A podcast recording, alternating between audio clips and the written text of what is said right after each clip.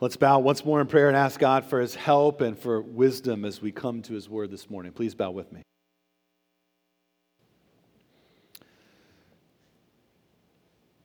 Father in heaven, we come this morning asking for your help. We come this morning seeking wisdom from your word.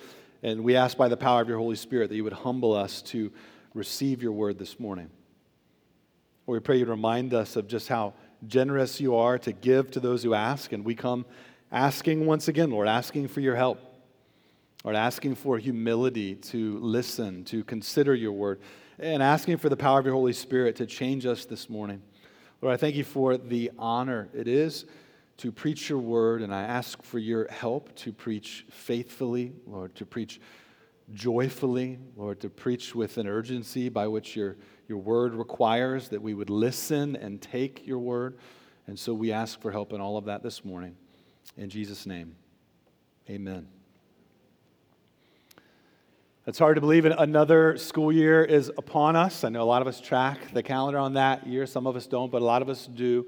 And uh, for my family, that means we're at the time of year we're asking, how did time go by so fast? And I don't just mean the summer months. It feels like summer goes by way too fast for all of us. But how did time go by so fast? Meaning we've got three kids now, no longer really kids, but three kids in high school. Parents of three high schoolers. We've still got a fifth grader, so we still feel young a little bit. That's nice to have. We asked ourselves the question how did we get here so fast? You probably said that. How has time gone by so fast? I remember when our kids were younger and I'd take them out somewhere and I'd come across somebody older than me, somebody that might have been the age about my grandparents, and they would kind of smile seeing a young family and seeing children. They would say something like this they're going to grow up before you know it. And I feel like I'm presently in that stage of life right now where I'm feeling that. They are growing up. Time is going by. It all goes by so fast. Well, the book of Proverbs helps us understand that reality. There's a brevity to life. There's a certainty that, that time goes by, a certainty to death, a certainty that th- this life will be over. A certainty that unless Christ returns first, there will be an, an end to our life here on earth that comes in death. And therefore, we should number the days and ask God for wisdom. You see, the book of Proverbs, it helps us approach life honestly. It presents life as it really is. It gives us a real look. It helps us understand as Christians that if you've put your faith in Jesus Christ, you've been saved by the grace of God through faith in Jesus. And at the moment of conversion, God put your feet and firmly placed them on this path of wisdom, path of truth, a path of, of righteousness. It's a path where Christ is. It's life with Him, united to Him by faith. Yet, this side of glory, we will regularly be tempted to turn over, to turn back to that path of folly, that path of unrighteousness, a, a path of wickedness. You see, the book of Proverbs helps us to approach life honestly. And it impresses upon our heart the need for wisdom, but also understand it impresses upon us, and we'll see this this morning in Proverbs 8, just how generous God has been, how generous He is with His people, how generous He will continue to be with all those who trust Him to supply us with the wisdom that we need to honor Him, to worship Him, and to walk with Him in this life and in the next. Well, today is our, our final sermon, for now at least, in Proverbs, chapter 8. Chapter 8 is a wonderful chapter there in Proverbs. Go ahead and turn with me now if you haven't already done so. If you want to use that Pew Bible in front of you, take that Pew Bible, use it this morning, and you can turn to page 800, or excuse me, 532. 532, Book of Proverbs, chapter 8, page 532.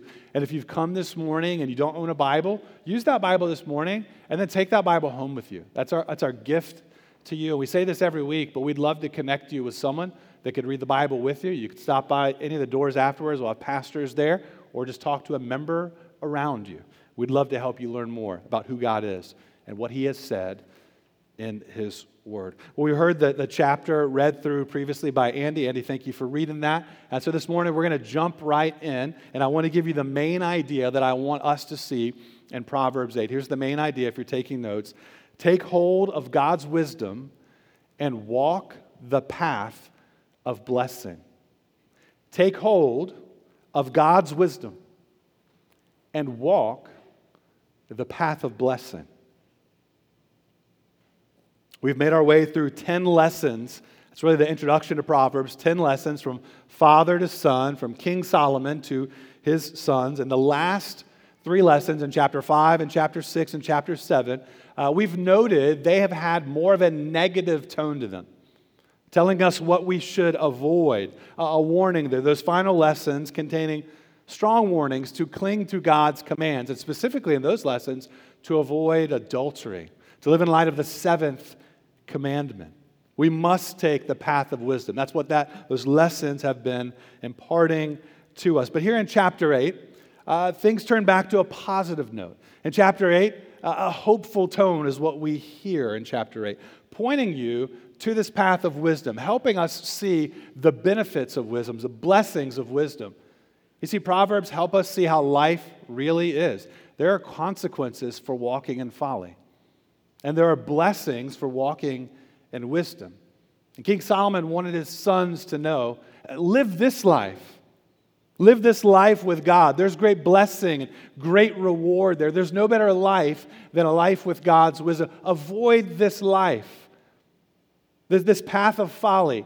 It makes promises and never keeps them. It makes promises that you'll be satisfied if you turn to her, but she'll leave you empty and dry and dead in the end. Well, there's four points I want us to see this morning as we make our way through this final chapter here in our series, Proverbs chapter 8, four points this morning that help us consider God's wisdom. Let's first consider in verses 1 through 11 the worth of wisdom. Verses 1 through 11, the worth of wisdom.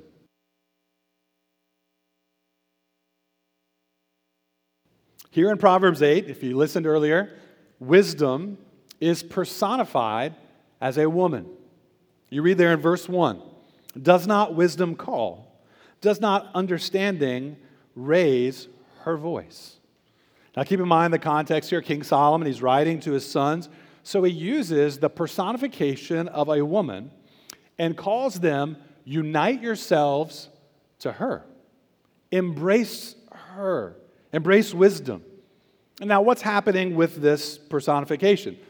Uh, there's a contrast being made here.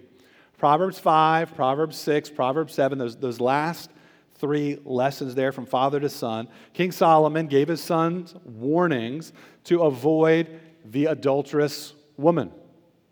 Well, here he, uses another image of a, a woman, right? So the adulterous woman, she calls out with smooth speech. But there is another voice, the woman of wisdom, who is calling out and raising her voice. Turn away from the adulterous woman, embrace woman wisdom. Listen to the voice of wisdom, embrace her. And so, for our purposes this morning, following with this personification, we will refer to her as woman wisdom. We see in Proverbs chapter 8 this personification, woman wisdom. Again, this proverb has a hopeful outlook, and it's based on the reality that wisdom calls out broadly loudly, publicly.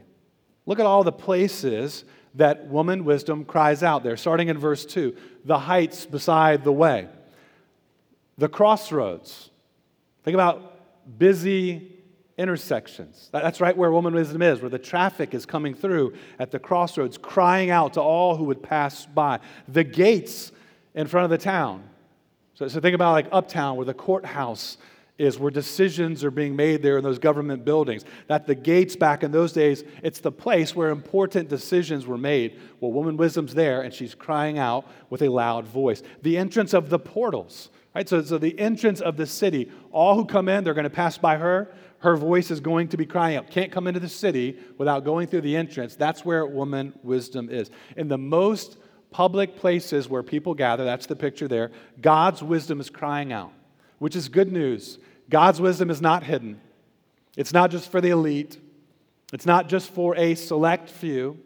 It's not just for the really intellectual people.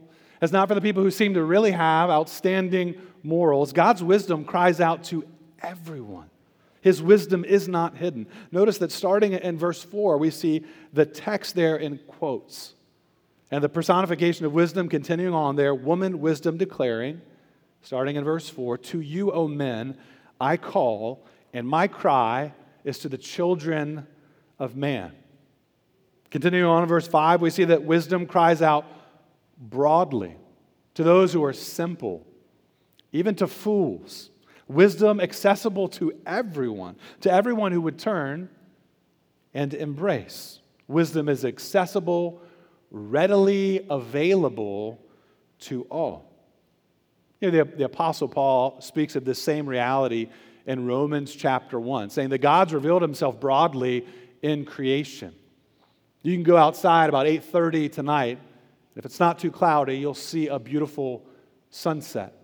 And the idea is that any person, the common person, can look up at the sun, and you should be able to understand the beauty there. It didn't just show up one day, it didn't just come out of nowhere. A beautiful work of art, like a sunset, came from an artist came from a creator who had a design to fill the earth with his glory. Creation didn't just show up. There is a creator. God's word is true. The Apostle Paul, he uses that logic in Romans chapter 1 to say God's wisdom is evident, it's seen everywhere. People are without excuse. Your heart may be hardened and you may turn away from that. You may deny that. You may reject that, but it doesn't make this untrue that God's wisdom is seen everywhere.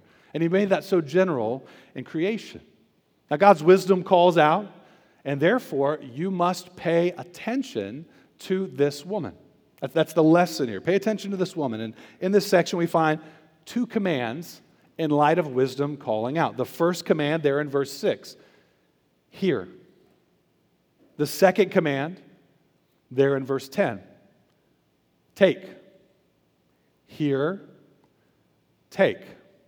God's wisdom crying out, hear, and then take that wisdom. First in verse 6, hear her voice.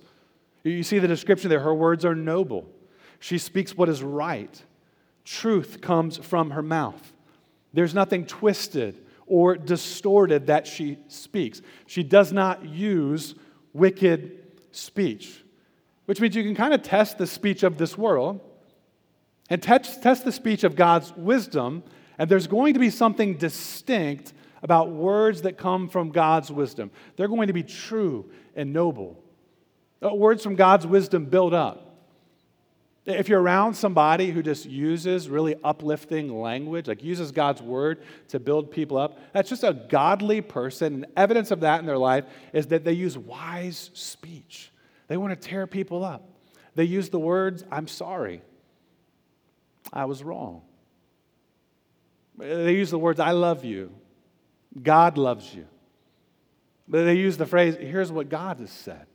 What a way to encourage someone. It's just to point them to what God has already said. You don't have to find the word somehow for the right situation. Just look to His word and speak His word joyfully to those around you. You see, in this description of wisdom, Solomon is pointing his sons listen for her voice. There's a lot of competing voices out there, but listen for her voice. God's wisdom, it's accessible, it's available. The question is, are you hearing his voice? Well, you made a decision to come here this morning. And we're spending a good portion of our time this morning, in fact, all of our time this morning, from the call to worship, where you were praying silently, the first voice you heard that Pastor Jonathan spoke during that time of prayer to end it, it was the Word of God, Scripture. That's how he ended our time of prayer. God's voice calling out, calling his people to worship. And then we sang God's word. We heard God's word read, and we pray God's word. And we're sitting now under the preaching of God's word. And we'll come and see the word of God in the Lord's Supper. We're coming to hear. We're coming to be changed. We're coming to submit to God's wisdom. His wisdom's accessible and available. Are you hearing? Where there are a lot of voices that call out to you. I mean, consider the, the voices that you hear on social media. Now, there's a lot of things that, that promise, like in technology, they promise progress. And that's true. Technology has brought us some progress, and, and you've heard me say before, I don't think we have to give the Heisman to technology and I give it the stiff arm. I think we also don't have to fully embrace technology and adapt our lives to it. You've heard me compare it to give it, give it the side hug, right? There's good things that you can learn. There's good things that you can hear. I, I receive lots of good book recommendations online. I, I come across podcasts and articles that are helpful and, and useful that help me learn more about God and who He is. So there's good things, but there's also lots of voices and messages there that you have to test, that you hear on social media, that you hear in cable news media, if you still listen and watch that, uh, that you see on Netflix as you're watching shows and movies. There are messages going out and art. The songs you listen to all have messages. You see, Christianity is a religion of the ear, and it's about filling the mind. It's not about emptying the mind, that's Eastern religion. It's about filling the mind, that we want to fill our minds with the truth of God's word because we want to understand and discern the voice of God in the midst of a culture that has so many voices crying out that are seeking to shape us seeking to change us, seeking to gain control of our minds. We want to be controlled by the Word of God with the help of His Holy Spirit. In other words, what Solomon's telling his sons here, you need to be discerning of the voices that you hear.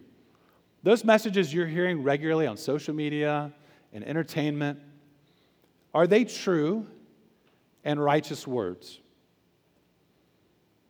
Are the voices you're listening to helping you grow as a Christian? Helping you prize God and to praise Him. I'm not advocating for a monastic life. I think you can praise God watching a football game. I really do. Uh, the Apostle Paul says so much in 1 Corinthians 10 31, whether we eat or drink, like those basic tasks you do every day, do it all to what? The glory of God. If God's wisdom is everywhere, it means we can praise Him everywhere.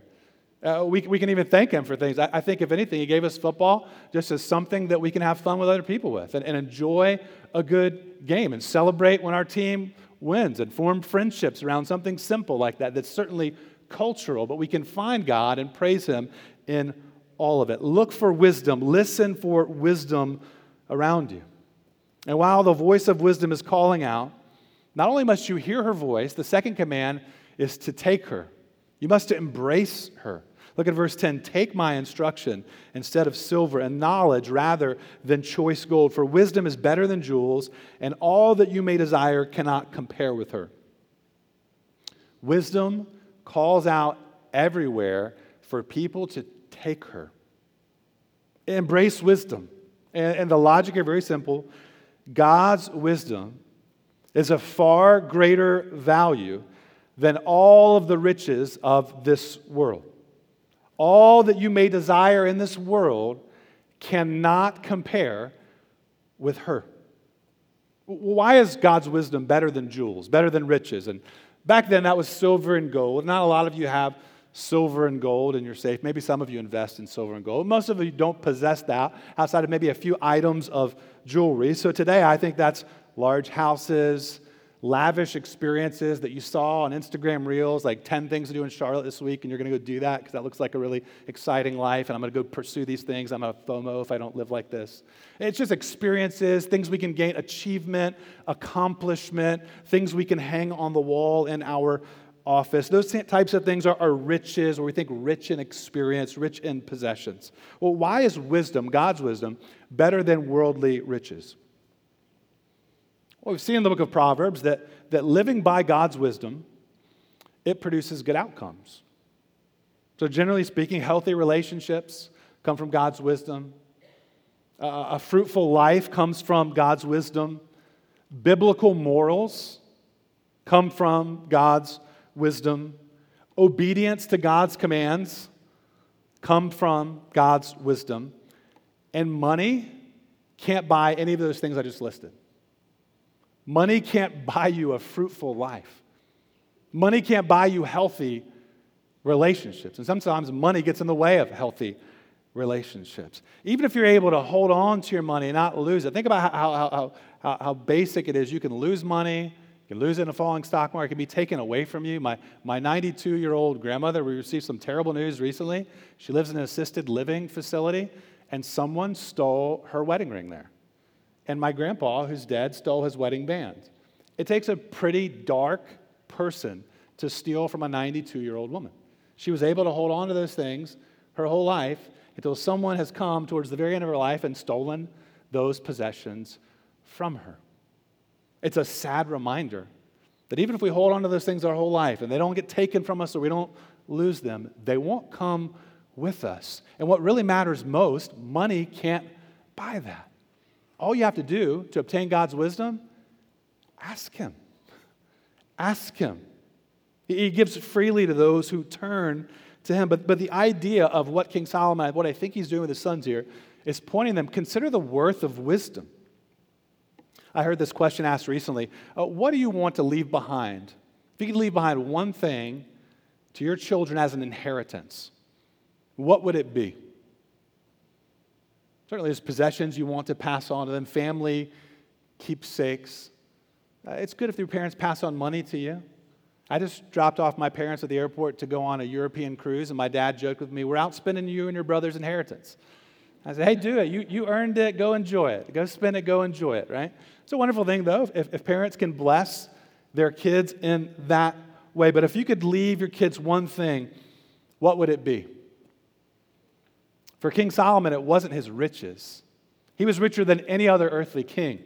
He's actually saying, I can leave you all these jewels and I can leave you all of these riches, but that's not what you really need. The one thing he wanted to leave them was God's wisdom.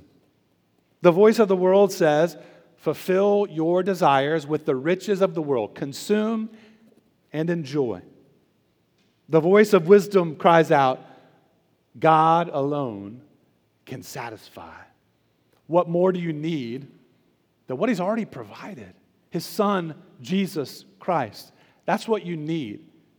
We use the, the word need far too often in far too many ways that just simply isn't accurate. I need a new job. I need a new shoes. I, I, need, a, I need more friends in my life. Well, those are fine to desire those things, wonderful things to desire, to ask God to provide. But He's already provided what we need. We need to have our sins forgiven.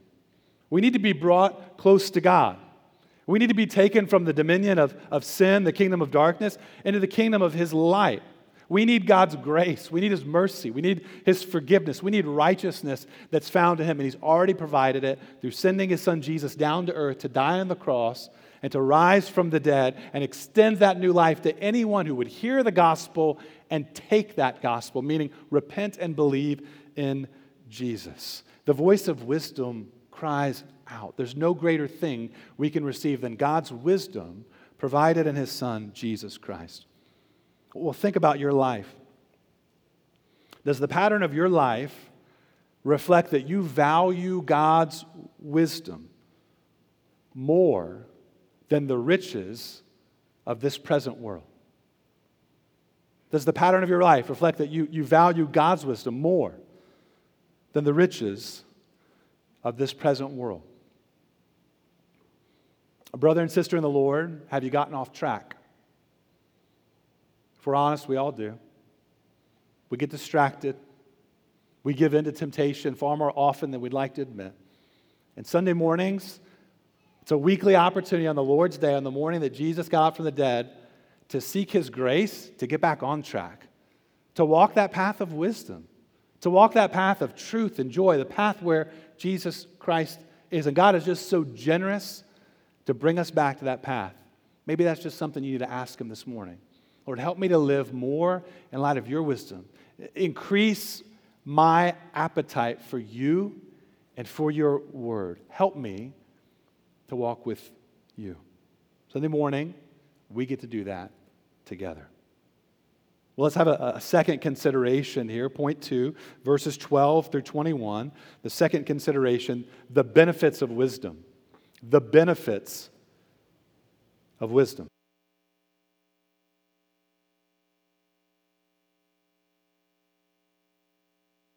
Well, why is wisdom more valuable than the riches of this world? Another reason, because wisdom, God's wisdom, affects every aspect of your life.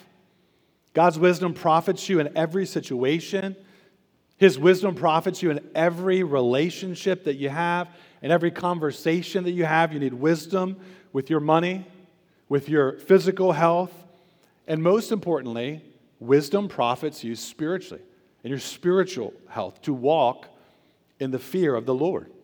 In verses 12 through 21, we see the benefits of God's wisdom. Now, right there in verses 12 through 14, we see that, that wisdom has some family members, if you will. Right? So unite with wisdom, and you get her family. Who she associates with becomes family of yours. Look at verse 12. I, wisdom, dwell with prudence, and I find knowledge and discretion. So when you embrace wisdom, you get her family. She dwells with prudence. You get wisdom, you get prudence. Wisdom is accompanied by knowledge and discretion. And the list of what accompanies wisdom keeps going on in verse 13 the fear of the Lord, hating evil, hating what God hates. Verse 14 wisdom comes with counsel, insight, strength. If you get wisdom, you get all of those benefits from the Lord. Embrace with wisdom unite with her, and you get connected to her family. Let's look at this. This first mention there in verse 12 is that when you get God's wisdom, you also obtain prudence. Prudence is common sense, it's good judgment. You need common sense just to drive down Independence, especially to drive down Independence Expressway. And some of you drive like you don't have common sense down there, right? So slow down a little bit. We need common sense in everything we do. I mean, we make so many decisions a day. I think I quoted an earlier sermon uh, that you, you, make about five to 8,000 decisions uh, every day. That's what one article claimed, at least. And wisdom, we need wisdom in all of those decisions. We need common sense and, and prudence. Wisdom also gives you discretion, which means being careful. Those who have God's wisdom will exercise careful discretion with your words, discretion in your actions discretion in your decisions. In other words, wisdom supplies you with what you need to honor God in your everyday life. All of your decisions matter to God, and therefore, He gives wisdom for every one of your decisions. Uh, just another reason why wisdom is so valuable. Yeah, I've mentioned this before. You may often want a, a manual for your life. It, it'd be easy if, like, the Bible just told us every single decision we needed to make, like what job you needed to take, uh, you know, what, what car you needed to buy, uh, who you needed to date and marry. That if, if God's word just made that clear to you, you think this would be awesome. And sometimes you may wrongly live like God's word has spoken about some things that he really hasn't spoken on. There's just Christian liberty in a number of different areas. And sometimes Christians uh, get so caught up in their own personal convictions and thinking that everyone needs to think the same way they do about education about entertainment all those types of things. Uh, that's just trying to act like God's given us a manual for every decision of life. Well, He's given us something better than that. He's given us His Spirit from the moment that you put your faith in Jesus Christ and therefore open up your heart to receive His Word. And we keep, we're on this trail, so to speak, for the rest of our lives seeking his wisdom for everyday life. And that's what we see here. God supplies that wisdom to those who ask. But most importantly, taking hold of God's wisdom, while it helps you in all those everyday decisions, most of all, taking hold of God's wisdom, it profits you spiritually. In verse 13, we see that those who live in wisdom walk in the fear of the Lord, fearing God, walking in reverence to Him, delighting in Him above everyone and everything. Walking the path of wisdom and fearing the Lord avoids the way of evil, which is filled with pride and arrogance. What we see here, perverted speech. And then look at verse 14. Wisdom says, I have strength. Wisdom gives you the spiritual strength to live in a manner pleasing to the Lord. It's one thing to know what to do, it's one thing to have knowledge, to know what is wise in a situation. It's another thing to have the strength to walk in that wisdom, the strength to keep walking in that wisdom, the strength that when you recognize you're on the path of folly, to turn away from that. It all requires spiritual strength to turn away from sin, to turn away from temptation, spiritual strength to exercise self control spiritual strength to carry on in the way of the Lord, to persevere. That all comes from hearing and taking God's wisdom. In other words, if you embrace wisdom, you will see tremendous benefit, but you must embrace her. In verse 17, we read, I love those who love me. and those who seek me will diligently find me. Wisdom calls out, you must love her. You must embrace her. If you love her, she will love you. If you pursue her, seek her diligently, you will find her. And those who find her find life. You actually see prosperity language there in verse 18 and verse 21. Sometimes in our circles we get uncomfortable with that. Like, oh, wow, I'm seeing here that wisdom brings riches and enduring wealth and an inheritance, and that wisdom fills treasuries. Well, what does that mean? Well, in the Old Covenant, God's people inherited material blessings. That was part of his covenant. You think about a, a land flowing with milk and honey.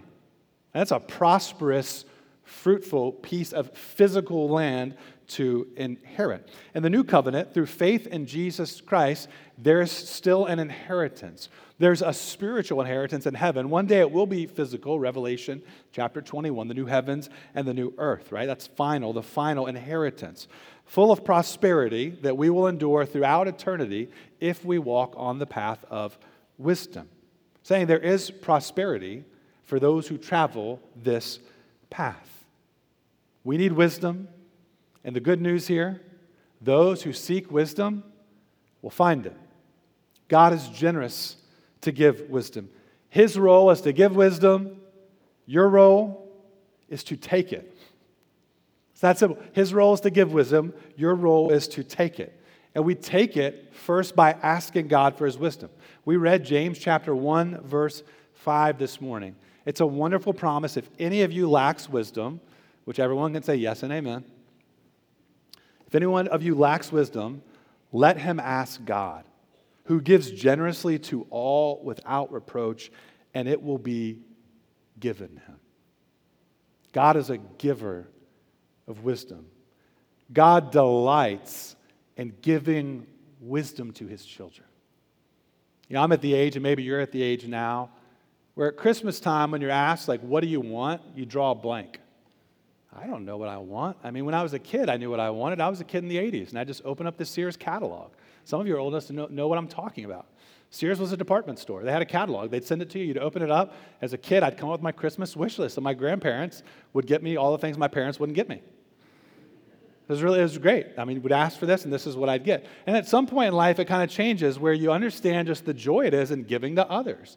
The joy is to give something to others and like watch their face light up when you give them something they like. That's just an enjoyable experience. Well, God delights. It's just who He is. He possesses all things. He owns the cattle on a thousand hills. And Him is true wisdom. And He delights in giving that wisdom to anyone who asks. God delights in giving wisdom to His children. Uh, the question is not, will God be generous with me? The question is, will you ask Him? Will you ask Him for wisdom? The question is, how often will you ask Him for wisdom? Not how often will He give it to you.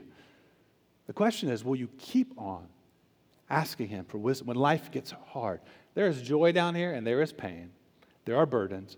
Will you keep asking God in those hard seasons? God is generous to give wisdom. Ask Him for it. Our third consideration there in verses 22 through 31 the beginning of wisdom. The beginning of wisdom.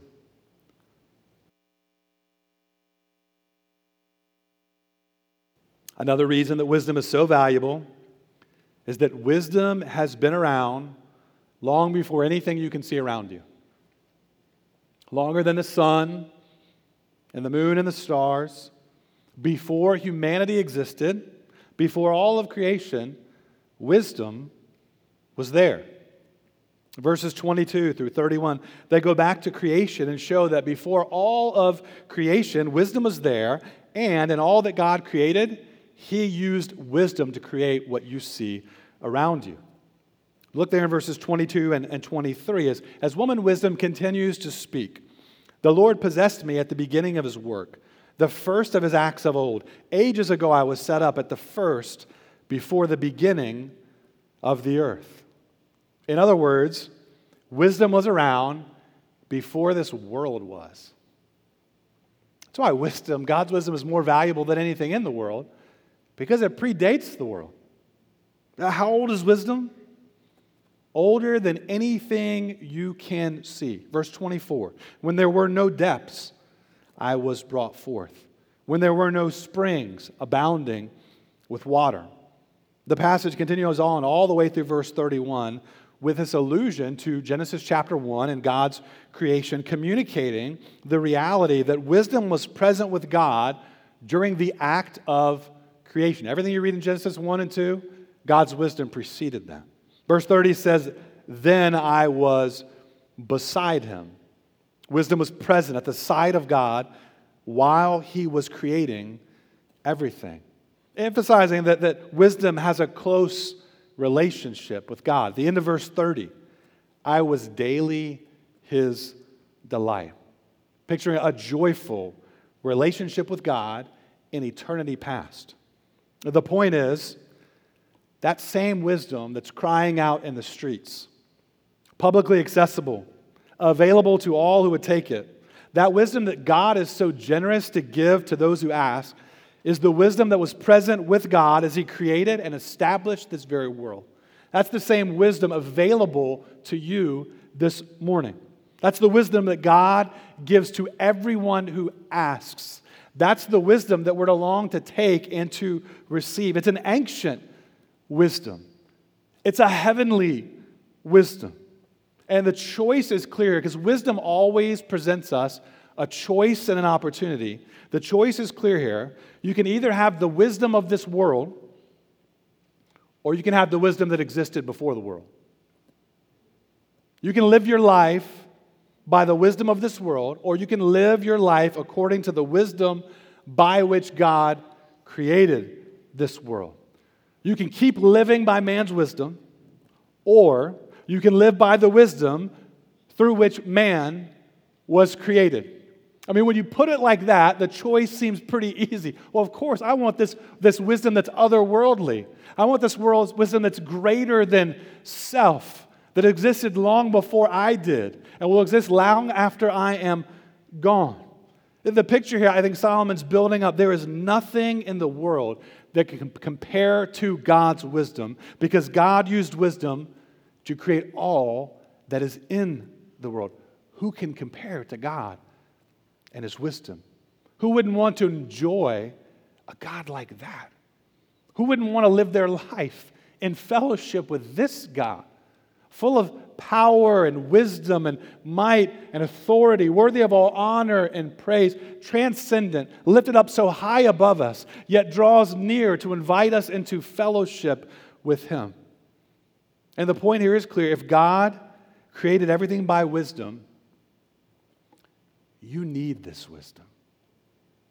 The greatest folly you can commit is to reject God's wisdom. And the only way to receive his wisdom is to receive his son Jesus by faith. Now, there are two different ways to interpret this proverb. Is woman wisdom Jesus, or does she merely point to Jesus? I mean, we know the Old Testament points to what God was going to do in Jesus. These Old Testament saints looking forward to what God would do and revealing himself. Well, the New Testament authors certainly draw on Proverbs 8:22 as a passage to, to, to communicate Jesus' incarnation. When Jesus, the eternal Son of God, came down to earth in Bethlehem and was born as a tiny little baby. One of those texts is Colossians chapter 1, where the Apostle Paul seems to have this proverb in mind and he connects it to Jesus. So, Proverbs 8, we see that wisdom is the agent of God's creation. In Colossians 1, the Apostle Paul says that Jesus is the agent of God's creation. Colossians 1:15, he is the image of the invisible God, talking about Jesus the firstborn of all creation. For by him, talking about Jesus, for by him all things were created in heaven and on earth, visible and invisible, whether thrones or dominions or rulers or authorities, all things were created through him and for him. And he is before all things, and in him all things hold together. Well, the commentaries are split on this one, and Scholars who dedicated their entire scholastic careers to this verse, uh, are, they disagree on this. So I get a week to study it and determine which side I'm most persuaded by. So this week, who I'm most persuaded by, I, I think this is really prefiguring Jesus. It's pointing to Jesus. I'm most persuaded that the personification of wisdom here with woman wisdom, it prefigures and points to Jesus. He's the perfect embodiment of God's wisdom. Uh, again, either way, whichever way you interpret it, I think the point's the same. To know wisdom is to know Jesus. There is no other way. Consider that wisdom existed with God before all things. Jesus also existed with God before all things. Wisdom descended from heaven and offers blessing to the masses the blessing of knowing God, being forgiven of your, your sin against God. Well, Jesus descended from heaven and he offers blessing to the masses. He's the one who would lay down his life that you might be forgiven of your sins of God. He's the one who offers true righteousness from God to all who would receive. He's the one, the only one through whom you can know the God who created you. He's the only one in whom you can have your sins forgiven if you repent and believe in his name. He's the only one that can bring you into the family of God to be adopted as his child now and forevermore. Woman wisdom is great, Christ is greater. He is the fulfillment of wisdom. He is the embodiment of wisdom, truly God and truly man. There's no one like him. Christ alone reconciles fools, sinners, rebels like us to himself, all by grace, through the blood of his cross and through his resurrection from the dead. He graciously brings about new creations in the lives of those who would trust in him, and he dwells inside all of those who receive him. There's no greater life than life with union in Jesus Christ. He is what you need for everyday life to honor God. He's the only way to live a life that pleases God and that is received by him on that last day. You see, later on in the New Testament, the Apostle Paul reveals that Jesus is wisdom from God. He's not merely saying Jesus is wise, he's saying Jesus is wisdom, the embodiment of wisdom. 1 Corinthians chapter 1 verse 30 Christ Jesus who became to us wisdom from God. Jesus is wisdom. Christ is the wisdom of God, the eternal Son of God who came down to earth. You see, Solomon was exhorting his sons to have a relationship with woman wisdom, to embrace her. And as those who live this side of the cross of Jesus Christ and his empty tomb, we know that to have a relationship with wisdom is to have a relationship with God by repenting of your sin and putting your faith in Jesus, that you'd be united to God. One final consideration, verses 32 through 36, the blessing of wisdom. The blessing of wisdom. This passage ends with one final invitation and a warning, and that's how we'll end our sermon. For those who take the path of wisdom, there is blessing, and for those who take the path of folly, there's a curse. Wisdom calls out, we must listen. Woman wisdom has made her case. And she closes with a call to listen. Notice the connection here between blessing and listening. Look at verse 32. And now, O sons, listen to me. Blessed are those who keep my ways. Again in verse 34. Blessed is the one who listens to me. For those who listen, the blessing of verse 35 for whoever finds me finds life and obtains favor from the Lord. God's wisdom brings life. And the only way to embrace God's wisdom is to put your faith in Jesus. In John chapter 14, verse 6, Jesus said, I am the way, the truth, and the what? And the life. Jesus came to bring this very life to us with God. The only way to find life, eternal life with God, is to repent and believe in Jesus. But in the midst of this invitation, it's a wonderful invitation to an unimaginable blessing. Don't miss out the way this proverb closes with a warning to those who reject this wisdom from heaven, with a warning to those who resign themselves to live by worldly wisdom. Verse 36 But he who fails to find me injures himself. All who hate me love death. In our pastor's conversation about this passage this week, one of our pastors said, This is like the ultimate mic drop at the end. It is. Just takes an end. He who fails to find me injures himself. All who hate me love death. The end. Proverbs 8. Embracing God's wisdom, it is the path that brings life, but rejecting God's wisdom, it is the path, be sure, it leads to death. It's a final warning we need to hear. God's wisdom, it cries out and presents us with a choice. Will you live by the wisdom of man or the wisdom of God? Worldly wisdom or wisdom that existed before this world. And it begs the question what path are you presently walking on? For everyone here this morning, what path are you presently traveling? You can't say both of them. Jesus says in Matthew 6 24, no one can serve two masters, for either he will hate the one and love the other, or he will be devoted to one and despise the other. You cannot serve both God and money. There's a call to wisdom. For Christians, we'll be tempted by the path of folly, but the enduring hope we have is that the one who brought us to the path of wisdom, Jesus Christ Himself, He will keep us there. But if you're here this morning and you've never put your faith in Jesus, that means you're not a Christian. It means you haven't received the good news of Jesus Christ. You might believe some things about Jesus, you might celebrate Christmas and Easter, but it doesn't mean that you're a Christian just because you do those things. If you've never turned to put your faith in Jesus, you're on the path of folly. It will end in death. The voice of God's wisdom and word have gone out this morning, and you're left with a choice. What path do you want to remain on? And I hope if you've been here for this series and you've not yet put your faith in Jesus, whoever you are, you might be a child of one of the, our church members here. I hope you talk to your parents today about what it would look like to be on this path of wisdom today.